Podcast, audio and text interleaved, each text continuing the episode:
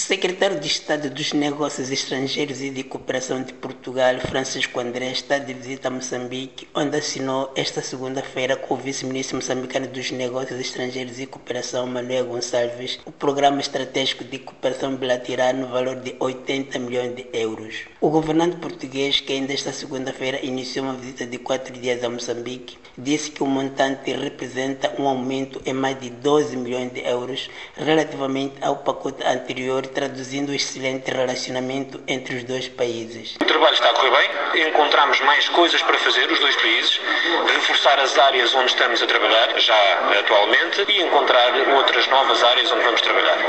No mundo pós-pandemia, Moçambique e também Portugal, precisamos os dois países fazer uma recuperação económica que seja, em primeiro lugar, justa, que não deixe ninguém para trás e que sirva para combater a desigualdade de oportunidades e que assente em algumas prioridades fundamentais. Nós chamamos a transição económica, que é duplamente verde e digital.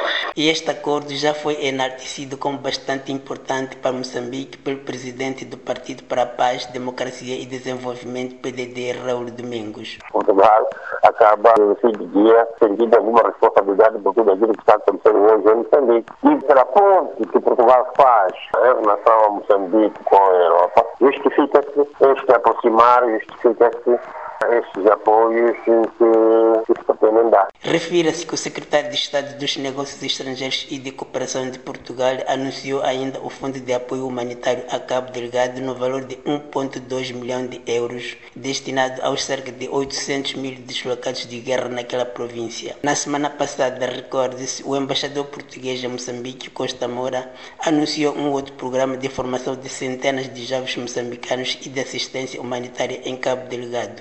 Ouçamos a perspectiva de Fernando Lima sobre este forte envolvimento de Portugal em Moçambique.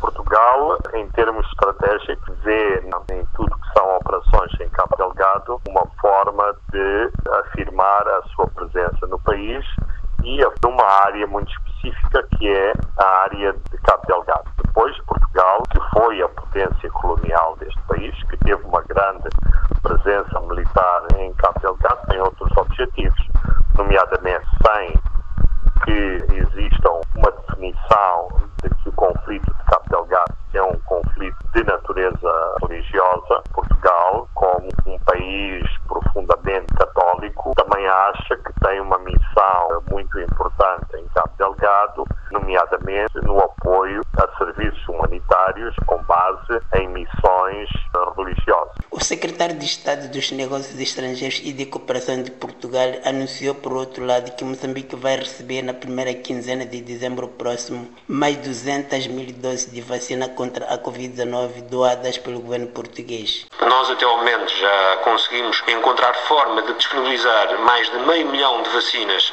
a Moçambique. No próximo dia 10 de dezembro irá chegar um novo lote de 200 mil e estamos a trabalhar para rapidamente conseguirmos chegar a um número de um milhão de vacinas disponibilizadas e partilhadas com Moçambique. De Maputo para a Voz da América, Ramos Miguel.